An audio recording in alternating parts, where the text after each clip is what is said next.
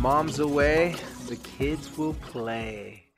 Welcome to Light the Fight podcast, minus my partner in crime, Heidi Swapp. She's the mom, and I think a lot of times I feel like I'm the kid. So now that she's gone, I'm like, ooh, what can I talk about that she will not allow me to talk about? How can I disrupt the flow of our podcast? So if you're considering leaving our podcast and never listening again, this might be your reason and your best opportunity. But who knows? Maybe it might be mildly entertaining. My name is David Kozlowski.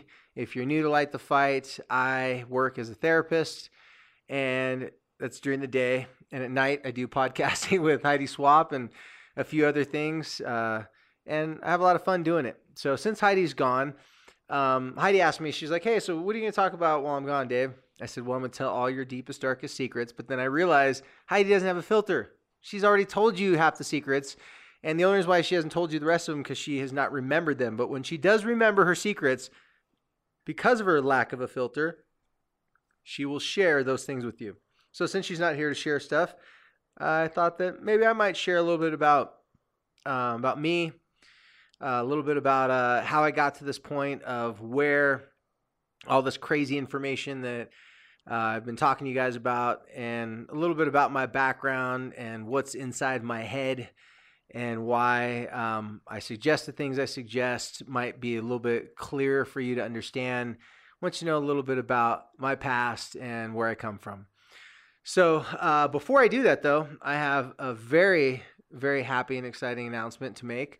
Um, we don't have the the date yet for when we will be starting the teen podcast, but it's very soon. But we do have a name.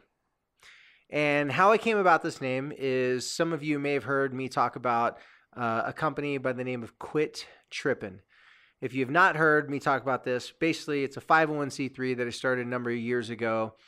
And so the the story behind it is um, I was putting on these uh, teen support groups in a local community center here, and teens were coming. They're loving the groups. They're connecting, having deep conversations, and it's kind of like a hybrid of therapy. It's we call it you know social support groups where it's not therapy per se. Um, it's not listed under mental health. It's just um, a place where they can come, talk, hang out with other kids that have also had different life experiences. They one part learn from each other, and uh, another part support one another. But ultimately, the connections that they build from the group just helps them get through difficult times. And so, a long time ago, we just started doing this, and then you know we decided to turn into a nonprofit and I asked the kids what they wanted to call the name of the group, and the name of the group turned into Quit Trippin'. Quit Trippin' was a, a name that I was already working with on another project, and a name that I had in the back of my head for a long time.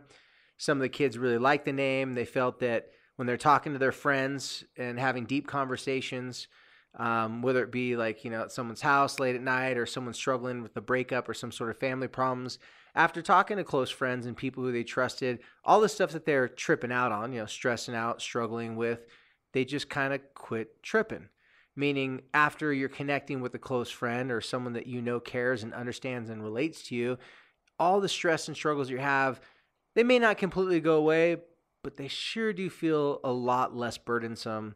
And you feel like someone gets you and because of that you're able to keep on going for a little bit longer. So the kids really like that name like yeah these groups are just kind of like that when we come hang out and we all talk about our lives and what we got going on. And after we talk about all these things all the stuff that we were tripping out on before we came to group we just kind of quit tripping.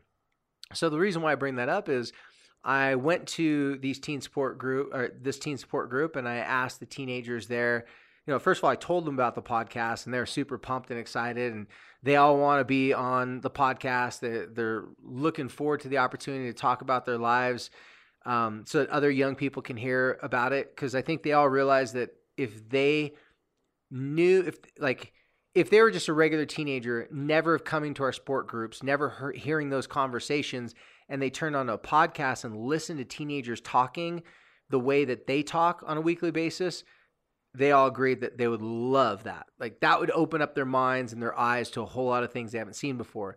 So I went to them. I said, "Hey, I'm doing this teen podcast, and you know, obviously, like I said, a lot of them want to be a part of it." And I asked them if if they would come up th- with the name. And so we came up with a number of names.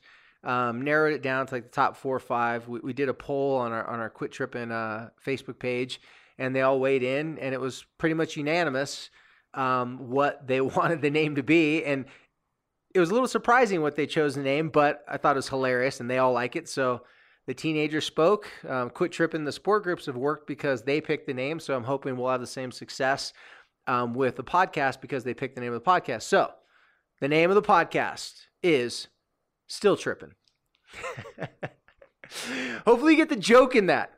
Um, so basically, one of the teenagers a long time ago had had mentioned that they're like, man, my my my parents could use a support group like this. Like, you should do it for parents. And a lot of parents said, man, you should put on these support groups for parents to hang out and talk with each other. And one of the teenagers said, he goes, yeah, um, for the parents, I don't want you to call it quit tripping because that's our name, but you could call it still tripping. And all the kids bust up laughing. Well, that was years ago. And for some reason, the name had just kind of been a joke we've floated around like, hey, yeah, still tripping, like for parents. And then, uh, you know, one of the kids thought it'd be a great name for the podcast. And next thing you know, they all voted on it and it was unanimous. So the name of our teen podcast will be called Still Tripping. And it's quite fitting because even though they're working on to stop or quit tripping, the reality of it is, is they're still tripping on a lot of stuff in their life. So I'm looking forward and excited to that. Um, can't give a definite timeline we'll, when we'll have that out, but I'm hoping in the next three weeks. Um, and also, uh, if everything works according to plan, Heidi and I will be announcing on social media this next week um, the time and date and location for our parent workshop that we'll be putting on in August. And if you have not heard about our parent workshop that we mentioned a couple episodes ago, it's basically where Heidi and I are going to be putting on um, a workshop for parents to help you dig a little bit deeper into where we're coming from, give you some um, practical tools how to optimize your influence over not just your teens, but just all of your family members, but specifically your children. So we'll be announcing that really soon. Super excited about that. I know Heidi is super pumped about that. She's out of town, out of the country right now, but um, we've had a lot of deep conversations about that, and we're really looking forward to what this could offer on more of an intimate, personal, one on one level to answer a lot of your questions, but also to give you a day where you're getting to see the evolution of all the things we talk about all at one time versus in just you know episodes throughout um, the, the month and you know once or twice a week. So look got a lot of great things uh, in the future for light the fight so we're excited about that. And we will be um, uh, having a new website so if you visit our website in the past um, thank you for your patience and still listening to our podcast because our website is it was it was like a placeholder, you know. It's just more like a, a place to go visit for a second. And so hopefully uh, it's going to be a lot more user friendly and it's just going to be uh, an updated version so you can get all the newest content and information on Light the Fight. And we'll have a lot of stuff uh, coming from the website in the very near future. Some things that Heidi asked me not to share because she likes to give surprises. So without further ado, I'm going to talk to you about how boring my life has been and how I decided to become a therapist just because I just want to help people. And that's it, right? And the story, light the fight's over. I wish it was that simple. If my life was like that, I definitely wouldn't be here doing this podcast. I, I would have had to read a book about what it was like to have life struggles. And all joking aside, I think most people are have gone through unique circumstances in their life that um, kind of shape and cultivate their life. I remember when I was in graduate school in psychology. Um, gosh, I, I can't even remember the the famous psychologist. Apparently, wasn't so famous for me to remember. I think it might have been Adler. That uh, he came up with this this idea that certain people, um, their early childhood experiences really shape uh, their career path. Uh, for example, he gave some. Um, I'm pretty sure it's Adler. He he gave different uh, research and stuff that he'd done with uh, doctors and certain doctors. Now, granted, not all doctors. Maybe some doctors just want to be a doctor to make money. But um, he talked about how certain doctors had shared, you know, um, a traumatic experience of like the death of a parent when they're younger. And so that loss of a parent and watching someone die by cancer, or whatever it may be, you know, come to find out they they became a doctor and maybe specialized in some of the things that they were witnessing and struggles that they'd grown up with throughout their life. And in my situation, I, I, I think that's absolutely what, what created my path, what got me to where I'm at.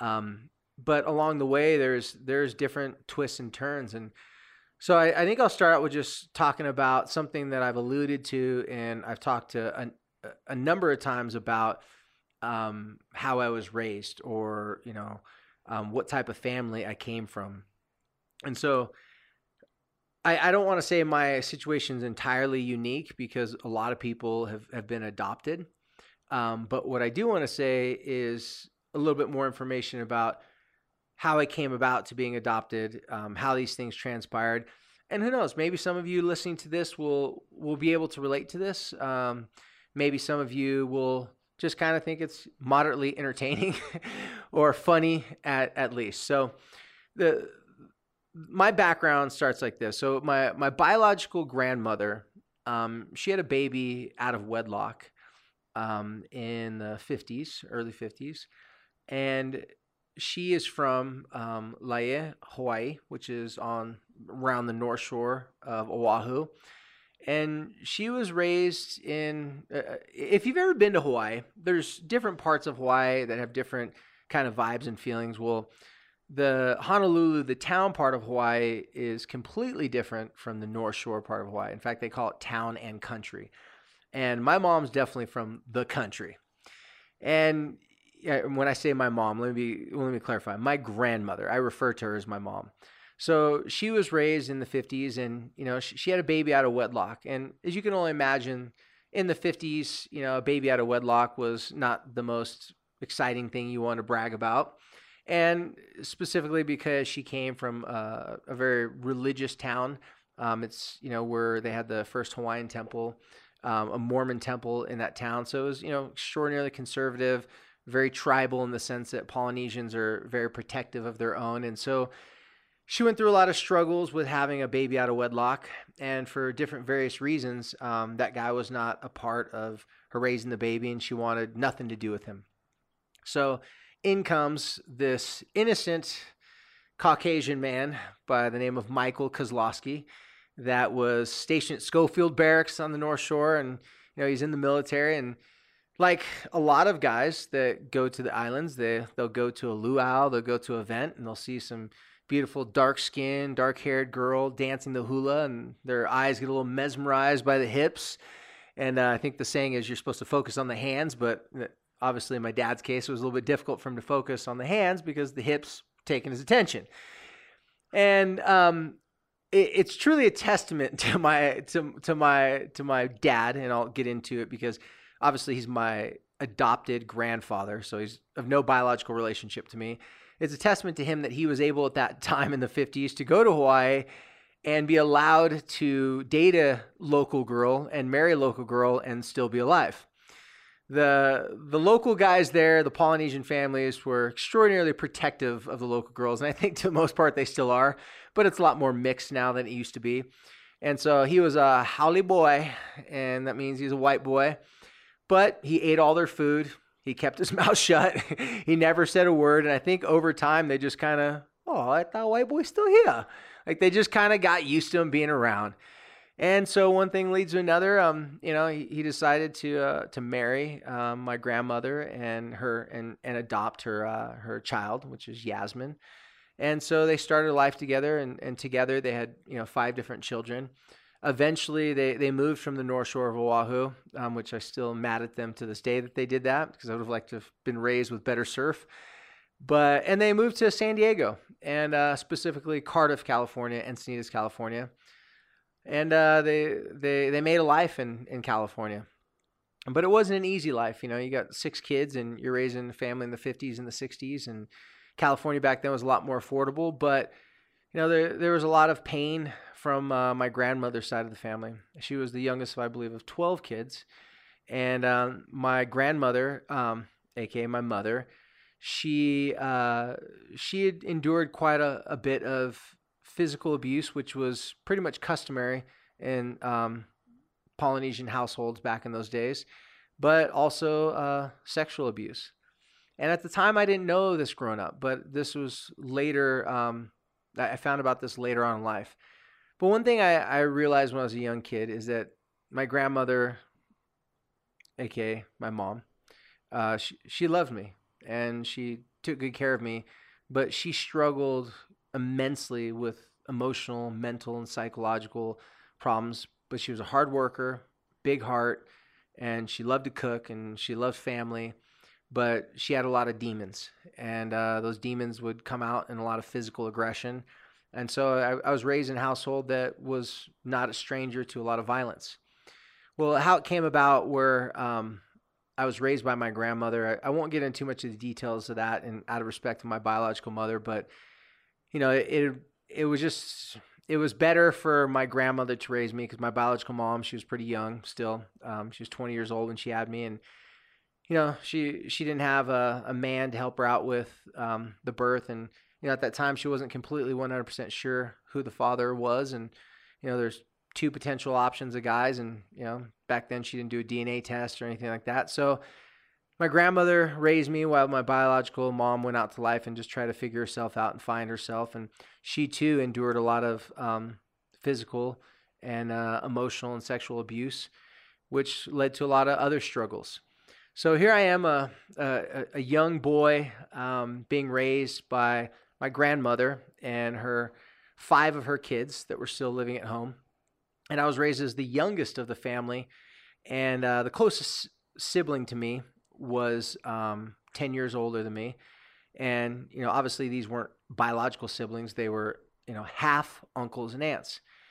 And I remember growing up, um, just really admiring and looking up to a lot of them. Uh, two of my brothers, um, my adopted brothers, were uh, fortunate enough to be successful in football and playing the NFL. Uh, one had a long career for the Miami Dolphins. Another one had a long career at the Chicago Bears. So growing up, it was kind of expected in my family that um, you were going to do good in athletics. And I, I did good enough where I was able to, you know, get a football scholarship out here to the University of Utah. But, you know, I, I had the secret. And the secret was that I was a child not out of wedlock, not just out of wedlock, which was part of the secret, but I was a child that um, you know, I didn't I didn't really think about it too much when I was growing up because I don't think I wanted to think about it, but I felt I was a child that my mother didn't want me and my mother abandoned me. And it it kind of it kind of left me with that, well, what's wrong with me? And so inside I, you know, I, I focused on sports and activities that kind of came natural to me to be like my identity to, to help me have something because you know, when you're young, you, you want to get some attention any way you can get it. And I just happened to be good enough at sports, and my family was known for it. So those were the things I gravitated towards. But as we mentioned in our last podcast, uh, you know, my real love was the ocean and was surfing. But they didn't have surfing scholarships growing up. And I wasn't good at that thing where you open up books and read them and then take tests. Like school. Yeah, that's what it's called. I wasn't really that great at school, so I figured out if I'm going to have a chance to get to the next level in college, it's, it's definitely going to be through athletics.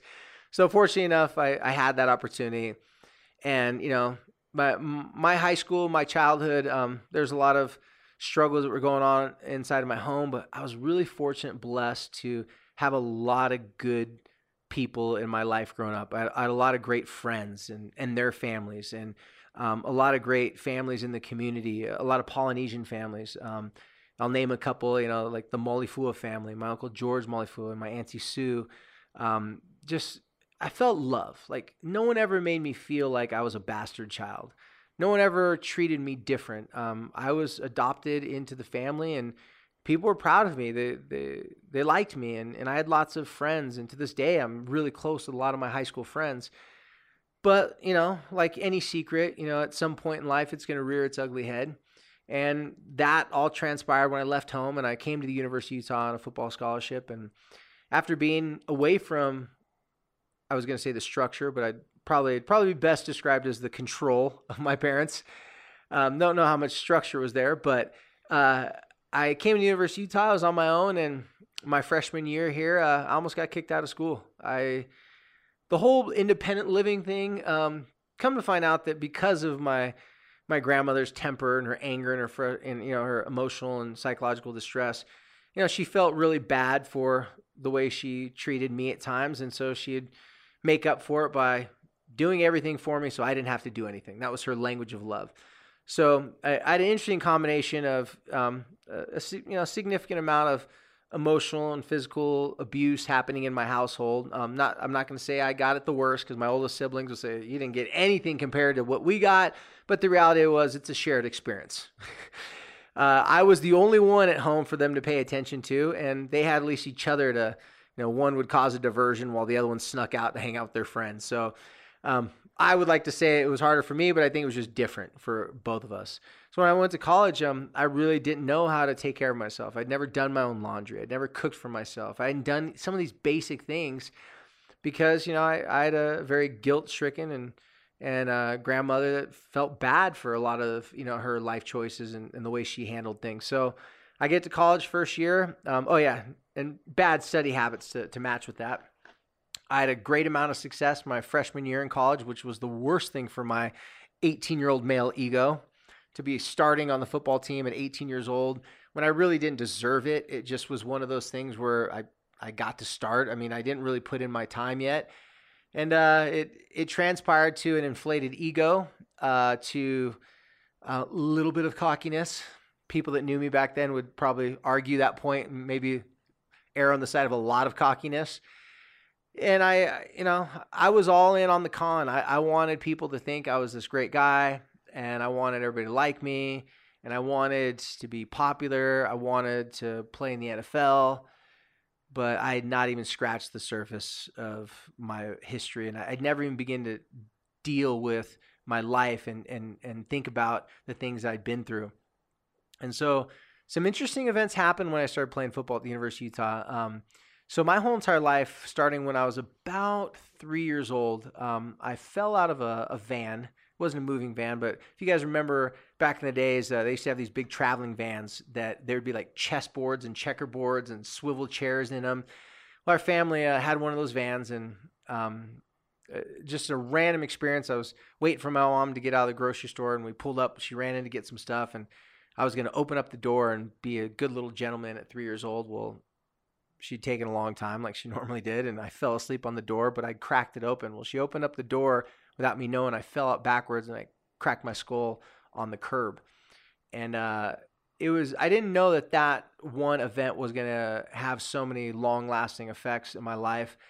But after that event um, like you know a crazy little boy i banged my head a lot. But for some reason when i banged my head i seemed to get a concussion every time i hit my head I remember one time BMX riding, I jumped off a curb that obviously someone put together the bike very badly, and the handlebars came off the bike when I jumped off. Uh, it was a curb or a jump, something like that. And I remember ending up face planting, boom, right into the concrete, and coming into consciousness a couple hours later with a huge knot on my head. I remember running on a, a stage, um, uh, like at a school, and uh, like you know, a performing stage, and in my socks, we're all playing tag, and I slipped off that face first, boom, right on the, right on the gym floor, knocked myself out again, and so BMX again, hitting the head with my surfboard, getting knocked out, um, concussions, and then playing Pop Warner football, a lot of head bangs. It started to get to a point where when I became in high school, I remember my sophomore in high school, I had a concussion in the game. And I remember I was not really completely unconscious, but after that, I started to develop uh, an interesting speech impediment where I would go to say something and my speech would lock up on me. And I knew what I wanted to say, but for some reason, it would get stuck in my mouth and I couldn't talk. I'd like go mute. So I wouldn't stutter, I'd just go mute. Junior had another concussion. Senior had a really bad one where actually, yeah, it was, it was, it was someone's best hit of their football career. Let's put it that way broke my face mask, snapped my head back. I don't remember playing in the game. They finally had to take my helmet away from me. And if you've ever seen like a professional football player, some people have got some bad head traumas. Um, they take their helmets away from them. Well, in football, they take your helmet away from you if you can't pass the if you don't know who you are where you're at because you get really emotional and guys will go out of habit into the game even though they're it's called being out on your feet and back then they called it a grade three concussion and that's what had happened to me. And I remember I was really devastated because my brother Mike came in town, and my older brothers had never seen me play football. And all I wanted to do was to get their attention, but they just didn't have any time in their life for me. Um, and so he came in town to watch me play. And in the first quarter of the game, wow, got knocked out cold, came to a little bit. Long story short, they took my helmet, and I got really, really emotional. And what had happened was, and this is a common thing with football players now, is that when you have a concussion, it it makes you very emotionally unstable. I mean, I was crying on the sidelines, and if any of you guys watch football, it's not usually a common thing to see guys cry on the sidelines. But recently, um, uh, a linebacker, um, Luke, uh, yeah, Ke- Kuechly, um, he got a concussion, and he'd had multiple concussions, and he started coming unglued, crying and screaming on the sidelines. That's what was happening in my situation. So after that concussion, my speech impediment got so bad where my speech would lock up for minutes at a time. The whole entire time, I'm like, man, if I tell someone this, I'm I'm out because they wouldn't even let me play after that for a game. So I'd learned to keep these things a secret, and I was good at keeping secrets. So went to college, and sure enough, uh, my freshman year, um, right before our first game, in practice, it was pretty brutal back then in practice. Uh, a lot of guys on the defense didn't like me. Let's put it that way. Uh, apparently, they didn't like my cockiness, and one guy in a practice just teed off on me, just wow, just hit me hard, and we weren't even full pads, and he just knocked me out. And I came to, but I didn't, I couldn't stand up on my own two feet. So they made me sit out for a while because they knew I had a concussion. So I remember saying, I can't tell them I have a concussion, else I'm going to sit out. Problem is, I kept on having concussions finally to the point where I was snowboarding one year, and in that same year, I'd had two, two, three concussions. Uh, I'd lacerated a hole in my liver, which was an in-game injury, and I almost died. And when I say I almost died, like I almost died of internal bleeding. Like I was, I was in the hospital for a long time. It was, it was a very, very serious, more like a high-speed car collision type of an injury, where my my liver imploded and popped about a six-inch by two-inch hole in it and uh, I finally went, you know, snowboarding and you know against doctor's orders and being stupid, and I hit my head on the ice, and next thing you know, I was in a in a, a, a short coma um, at the hospital, and one thing led to another. I, I started to break down. I got emotional. I was struggling with depression, and I started to share um, that you know I was. I started to talk about my struggles a little bit to a couple close friends. Well, it all kind of came to a head when I was having some relationship issues with at that time a fian- my fiance. Everything it was just that bad combination of life, my head traumas. I started to abuse alcohol and drugs, and one thing led to another. And uh, I had a knee surgery because I blew out my ACL. So as you can see, I was just a hot mess. My body, I made a glass. I picked the wrong sport. I should have been doing like figure swimming or something like that. I, I did. I should have been doing something that was non-contact for sure and I blew up my ACL and I went to have the surgery. And because of my partying lifestyle um, and because of the concussions and the anesthesia, something had happened. And I had a really bad panic attack after the, the surgery because there were some complications. I was throwing up and stuff. And, and I took all the pain pills that I had from the last couple surgeries and that surgery. And I definitely took enough pain pills to probably kill a full size horse. Fortunately, my next door neighbor in the apartment had heard me collapse, had heard something, and we weren't even really friends. But for some reason, next thing I know, I'm losing consciousness, and uh, the door gets kicked in, and it's the fire department and EMTs. And I had lived less than a mile away from the University of Utah Hospital, so quite you know fortunate for me went there. They got the treatment that I needed. Was able to uh, get the bad stuff out of my stomach, and um, and I was there for about five days without any sleep. And you know, obviously, you know, it does a lot to your liver, and you know, it's it's a pretty painful experience. And I remember a, a doctor walked in. A bunch of doctors were trying to figure out like what was really happening with me, and I didn't tell them, you know, that it was an intentional, you know, suicide attempt, and you know, I, a lot of things were going on at that time that I was embarrassed and ashamed of. Well, the turning point for me, which really I, I believe was a starting point of why I'm even sitting here right now, was my coach at the time, my head football coach, was a gentleman of the name of Ron McBride. And for those people in Utah, you might have heard of him. Um, he, he's not an average man. He's he's a unique person. In fact, he actually created so for those people who aren't college football fans, University of Utah, before I had gotten there, um, a couple years before I got in there, they were just a below average team. Um, and they hired this this guy, Ron McBride. Well, I love you, Coach McBride, but might not have been the brightest bulb in the tree when it comes to football, but his passion, his conviction and his ability to connect with people in relationships made him who he was. And so he made you believe that he was in it with you and it's because he was. He just had a great heart. Not a not a perfect man. He had a lot of his own flaws, but you believe that he loved you. And so I was already done basically with my football career. I mean, injury after injury, concussion. I they were spending more money on me than most players. Like, we got to get this kid off our team. He's costing us money because he's always in the hospital and getting broken. And, you know, I didn't think anyone was going to show up at the hospital because no one knew I was there. But somehow the word got out. I think one of the the hospital people found out that I was a football player and called him up. Well, he shows up at like four o'clock in the morning, and I'm you know still in the EIR part just kind of coming out of all the stuff that happened. I didn't I didn't even plan on being alive. And I wake up and long story short, he comes walking in the room. And I remember when I saw him, I just put my head down. I couldn't even look him in the eyes. Now think about this for a second. For any of you out there listening to this that really know what shame's like, where you can't look someone in the eyes because their eyes are a mirror and you don't want to see them looking at you like that at your worst.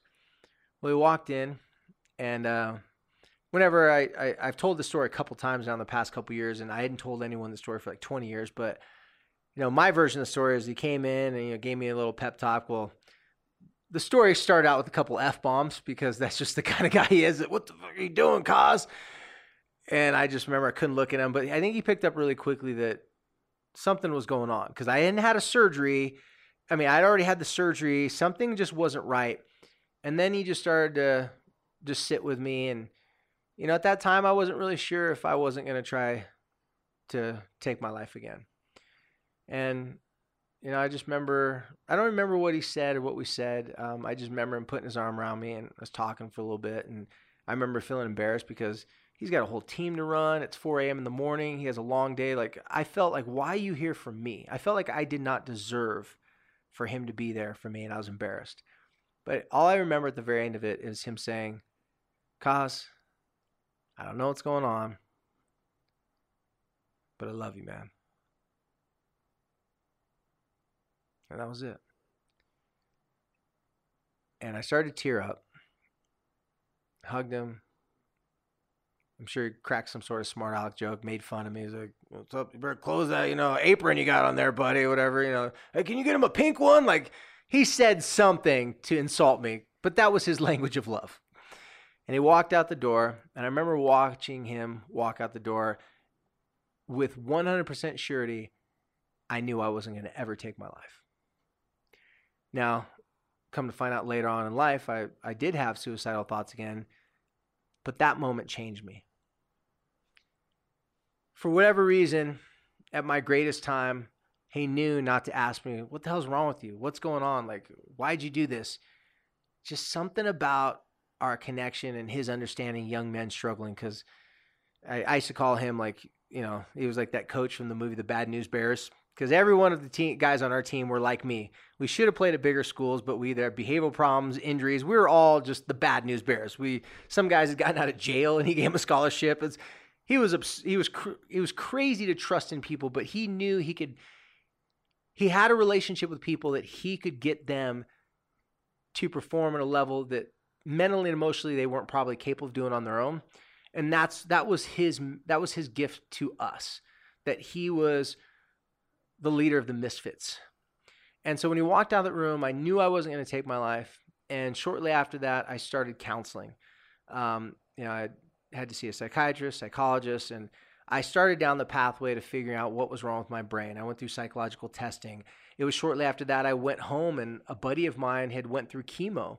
And we're, you know, we're 21, 22 years old and I had the speech impediment problem. We were partying one night and my speech locked up on me, but I locked it locked up for like like 15 minutes. I started having a panic attack. I had to write a note to my friend. Andy Reid is his name and I said, Andy, you know, I I can't talk, and he's like, why? And, and I wrote to him, it was like, I have problems with my brain, and I've been hit in the head, and it's been happening for a long time. I just confessed everything. So it was these series of events where I tried to take my life. It didn't work, and at first I'm like, I can't even take my life right. Like I'm a failure at that. I'm a young man that everybody says you're supposed to be a pro football player, And I told myself I want to be a pro football player when in reality, I didn't even really love football. I didn't even like it that much. I didn't want to play football. I just wanted to be a normal person. But I told everybody this lie that I was going to be a pro football player and I, and I wanted people to like me. And so this started a whole entire shift in my life where I had to figure out, I had to sort myself out. I had to figure out who am I? Where do I come from? Why did I not die? Is it because I, I can't even be successful at taking my life? Or is it because there's a plan for me? Did I get lucky? All I knew is that I had a second shot. And so, you know, I'd like to say that after that, everything got better and I was all fine. But that's not the truth. The truth of it is I still struggled. But I started to have a little bit like my compass, my my compass started to work a little bit. Kind of like a Captain Jack Sparrow and those uh, the Pirates of the Caribbean. like it only worked in certain situations, and it started to work enough where I went to counseling on my own. I started to realize that I needed to do something with my own personal life struggles, and I started to have some breakthroughs in counseling, and one thing led to another, and a gentleman. I, I want to give him props. Joe Welch. Um, this guy, he took me underneath his wing because we were both from San Diego when I first got to the University of Utah. You know, this this black kid, he was a senior. Um, you know, he just he was he's what I'd call an OG. And for those of you who don't know what that means, like an original gangster is the original terminology, but he's just the older guy that had been through a lot more, but he was really into school. He I was the kid that's like, I'm a football player, I don't need school. And he's like, dude, you're an idiot. He's like, you better go to class. And I was like, wait, what's this? He's supposed to be saying, yeah, man, yeah, what's up? Like, forget school, C's get degrees. No, no, no, no, no. He wanted to be an educator. And I never seen that in someone before. You know, it came from a rough background. It came from a, a, a situation where he should have been a thug, but he's like, no, I can pick a different life. He was a mentor to me at a very unique time, and he was working at a graduate school in San Diego, and he got me to believe in myself that I could go to graduate school. I'm like, I couldn't even study in undergraduate school. How the hell am I supposed to do graduate school? He, he just was really persuasive. And so he helped me. He was an admissions person. He helped me with the paperwork and he got me to that next point. And then I still struggled, but I still kept pushing forward. I had bad relationships, two of which made me want to take my life again. But I had those past experiences to, to know that even though I was struggling, my struggle was not permanent. I could there was there was another side to the coin. I could flip the script. The story didn't have to end the way it started as me being a bastard child. Me being a person that was just supposed to be average or just barely get by because that, that was really my MO. Do just enough not to fail, but don't put yourself out there enough that you could expose yourself as having weaknesses and insecurities. Well, I found out pretty quickly going to counseling that you can't heal from something that's not the surface, and you can't put bring something to the surface unless you talk about it.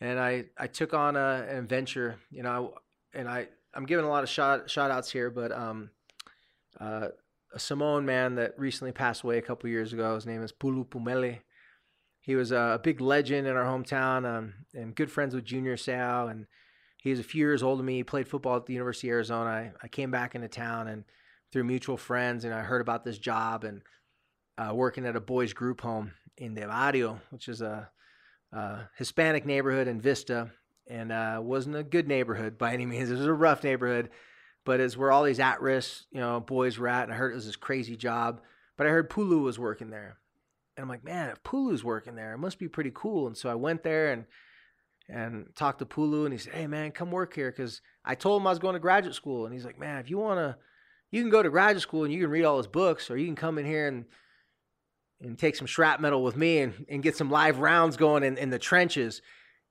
And he just he made me think about working with these at-risk teens instead of being scared of it, looking at it like I'm the perfect kind of person to help them. And man, that was a rough job. And then I started working in a psychiatric hospital on the teen unit. And that was a rough job.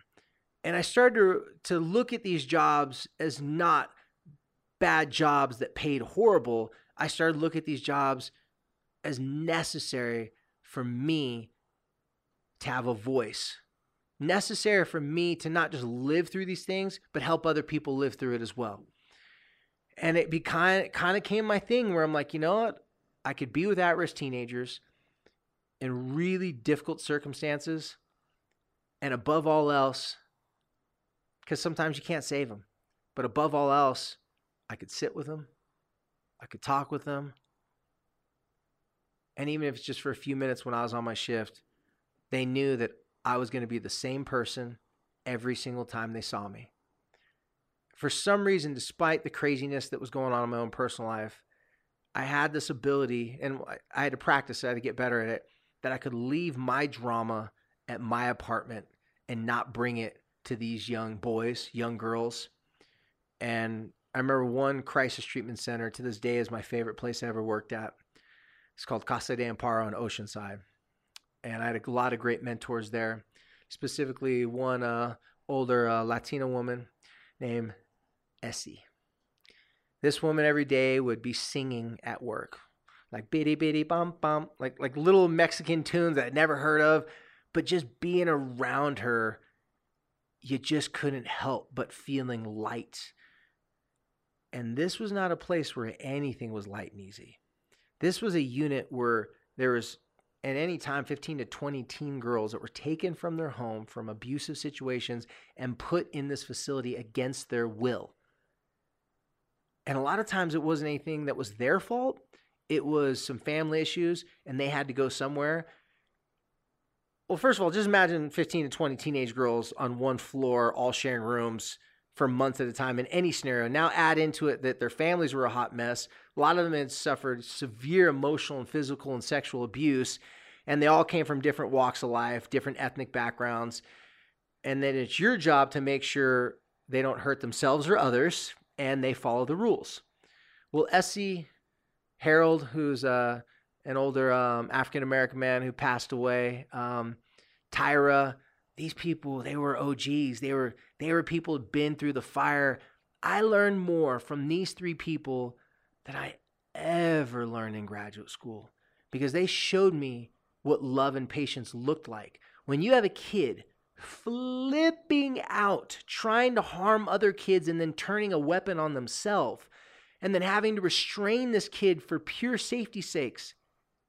And then after it's said and done, you see these people, and I'm talking about Essie and Tyra and these people sitting with this young person, crying with them. And when I say crying with them, not watching them cry, but crying with them, holding them and loving them. And then the next day, you see that kid be a little bit more stable because they knew they weren't alone. A lot of people work there, but not a lot of people cared to work there. These people, it is who they are. It's what they lived, it's what they breathe. They made no money at this. When I say no money, eh, not a lot of money. And we used to have this joke there because a lot of the not not at this facility per se, but a different facility. Because um, this facility actually, I, I, you know, no company's perfect, but they were by far the only place that I had ever worked at that I wasn't thinking there was a lot of shady stuff going on in in the the financial departments and the hiding abuse from kids that get out of control. You know, um, but these people, they just had something that was so special about the way that they connected with kids. And what they taught me is that my issues and the kids' issues were similar. So I could be triggered by the kids when they had their issues because my not being able to control their behavior was like it was like a reminder of me that I couldn't control my life or I could see them not being able to control their behavior as an opportunity for me to practice the necessity that I have to control the behavior in my own life otherwise I can't be of help to them. So this refined me. This was my boot camp, my refiner's fire.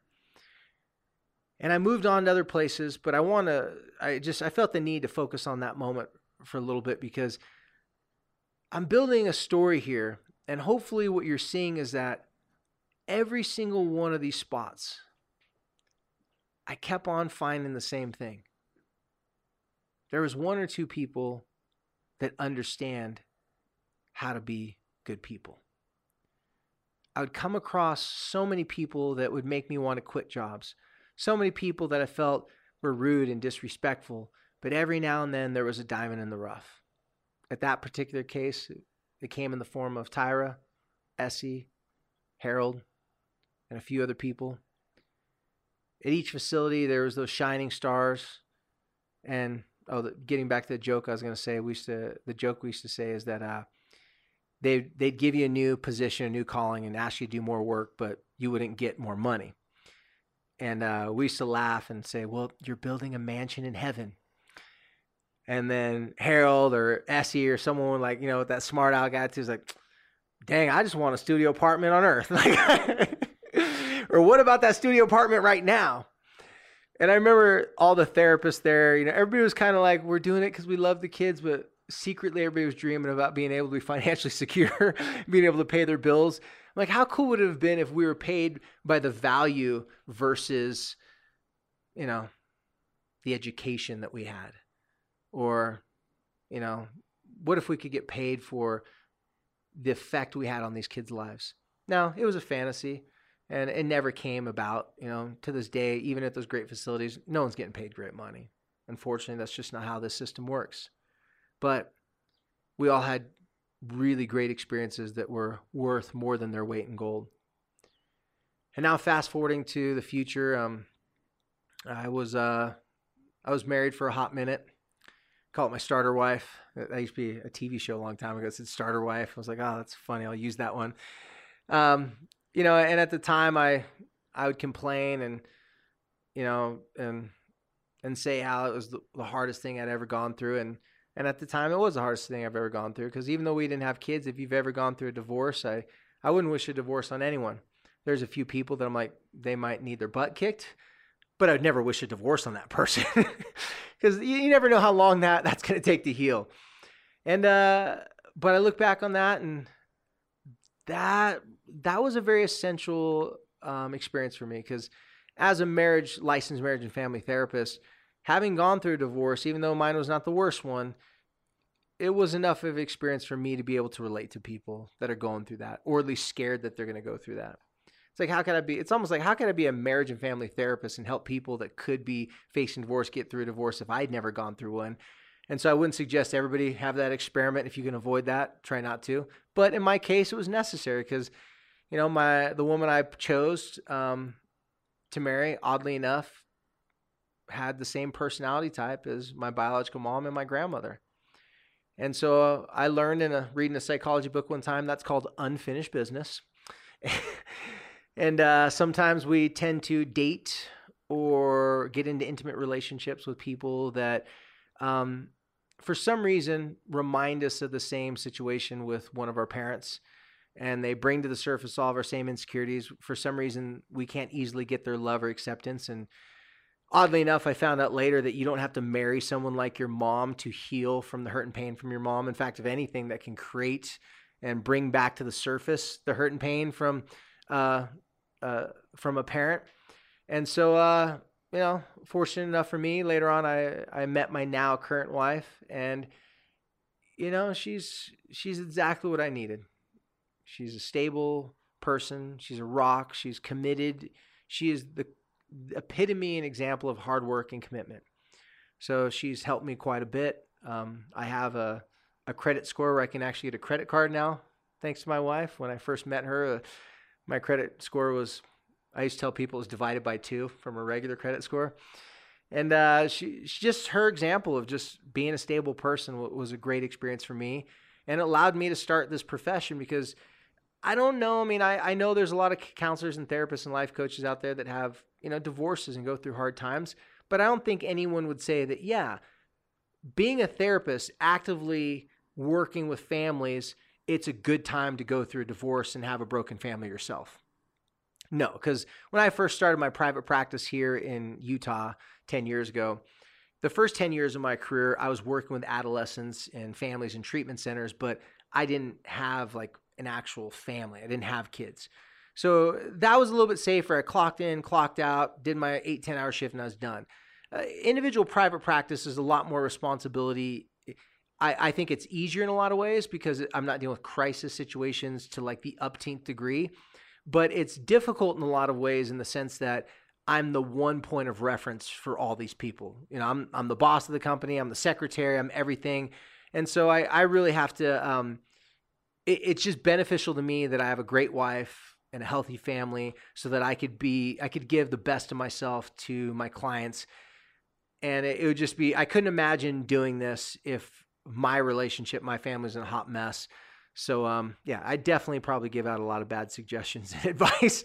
I in the therapy term, I'd have a lot of transference uh, with my issues onto other people. So uh, currently, um, you know, these past ten years, I, I've been really thankful to be able to have my life sorted out enough so that my past can be a great library of information. It can be a, a great source. It's my own personal Google of, okay, I went through these hardships and these hard times, and here's how I got through it. And a lot of times, how I got through it is not the same way how I help my clients get through it, but it it leaves me with the confidence that if I could get through it, anyone could get through it. Because I didn't see myself as anything special. In fact, I saw myself as the opposite of special.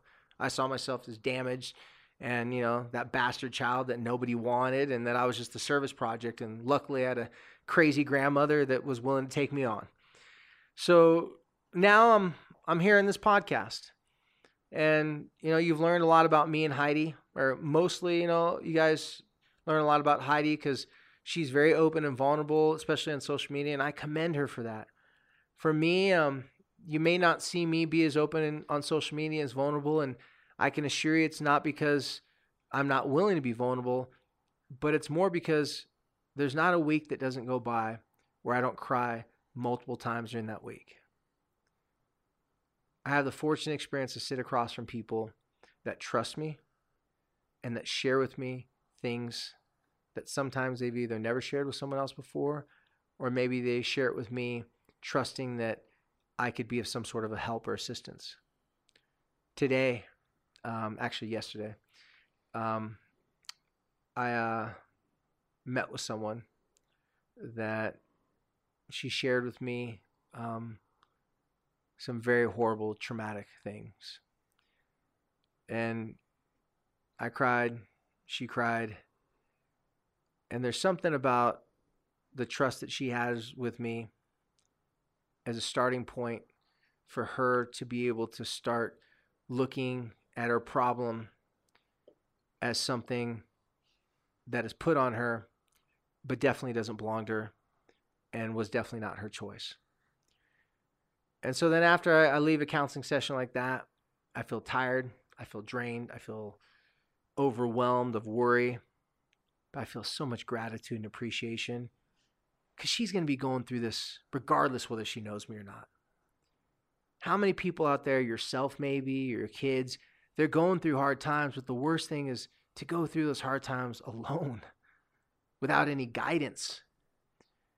And so I feel so thankful that I can help people get through these difficult struggles in a faster, more efficient way than I ever did. And even though I feel the burden and the weight and the stress of having to pull a rabbit out of my hat, as I talked about last time, and create solutions, I feel a great appreciation that I'm sharing their struggles with them. So, thank you for allowing me to to talk today on the podcast. And like I said, if you want to leave Light the Fight, you know, this can be the episode you can leave it on. Or maybe it might be the episode where, you know, you get to know a little bit about the other side because I, I really do admire Heidi for with her vulnerability and her willingness to put herself out there. Like I said, especially on social media. But the reason why I don't put myself out there on social media is because I'm sharing all those things multiple times a week in face to face relationships. And I just, when I go home, I, I have to turn everything off. I, I can't bear to do it again. I mean, if I have to, like right now, like I'm not saying I didn't want to talk about the stuff, but I wasn't coming here like excited. Um, but I was coming here having no idea exactly how I was going to say it, what I was going to say. But if nothing else, if you feel like you understand me a little bit better, if you relate to me and you're like, wow, that's interesting because I have similar life experiences, great. Well, I'm sorry, first of all. I shouldn't have said great first. So I'm sorry. And that's great that you can relate to me. If you can't relate to me, but now you understand a little bit where my crazy ideas come from and having sitting across from so many people in such the depths of despair that when I give suggestions like don't try to stop your kid from vaping, focus on the relationship, it's just I seen what happens when people focus on the problem and I see what happens when people focus on the relationship. The problem is minimized, it's softened. Yeah, it doesn't always go away, but at least it's shared and it's not on one person only. I don't think we are meant to go through this life together. I mean, alone. I've said that backwards. Um, and even when we're not alone, if we don't believe that we have support, just feeling alone could be uh, problematic in and of itself. And you know, I I tell you, you know, I me and Heidi we read, you know, all the messages. Um, you know, we try to respond to all of them. So if you've left us a message and we haven't responded, well, then that's our bad. Um, but we we read them and thank you. I know Heidi's always saying thank you, thank you, thank you, but I want to thank you because after a long day of helping people and feeling great reward and gratitude, having people that I don't even know say that they connect, they relate, this is helping them. I know me and Heidi, we look at each other, it's like, so our horrible life experiences aren't just going to die with us. They're going to benefit other people. And so when I say thank you, I mean hallelujah. Thank you because those wins and those things that you share with us, it gets us through very difficult days because Heidi's a part of a club that nobody wants to be a part of. I'm like the the team manager of the team nobody wants to be a part of, but it comes to find out especially by how many people are listening to this podcast, apparently there's a more part of this team. There's more people that were drafted in this team that actually didn't even want to play the sport, didn't even want to be on this team. But hey, if we're all going to be in this team, it's good that we're not alone. We're on it together. So thank you very much for joining Light the Fight, aka Light the Shine a Light on all of David's uh, past experiences. And um, yeah, just just thank you for being a part of what we're doing and uh, I look forward to the future and getting to see some of you at, at uh, workshops in the future. This one happened in August. This is just going to be our first one, folks. You know, we're, we're gonna we're, we're just crazy enough to try to do it more after that, and and we're willing to fly to other states to do it.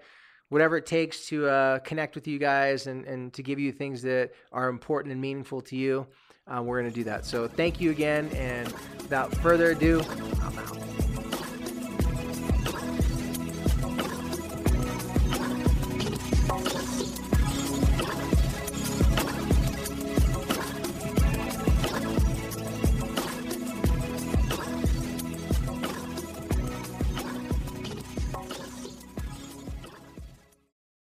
Without the ones like you, who work tirelessly to keep things running, everything would suddenly stop. Hospitals, factories, schools, and power plants, they all depend on you. No matter the weather, emergency, or time of day, you're the ones who get it done. At Grainger, we're here for you with professional grade industrial supplies. Count on real time product availability and fast delivery. Call clickgrainger.com or just stop by. Grainger for the ones who get it done.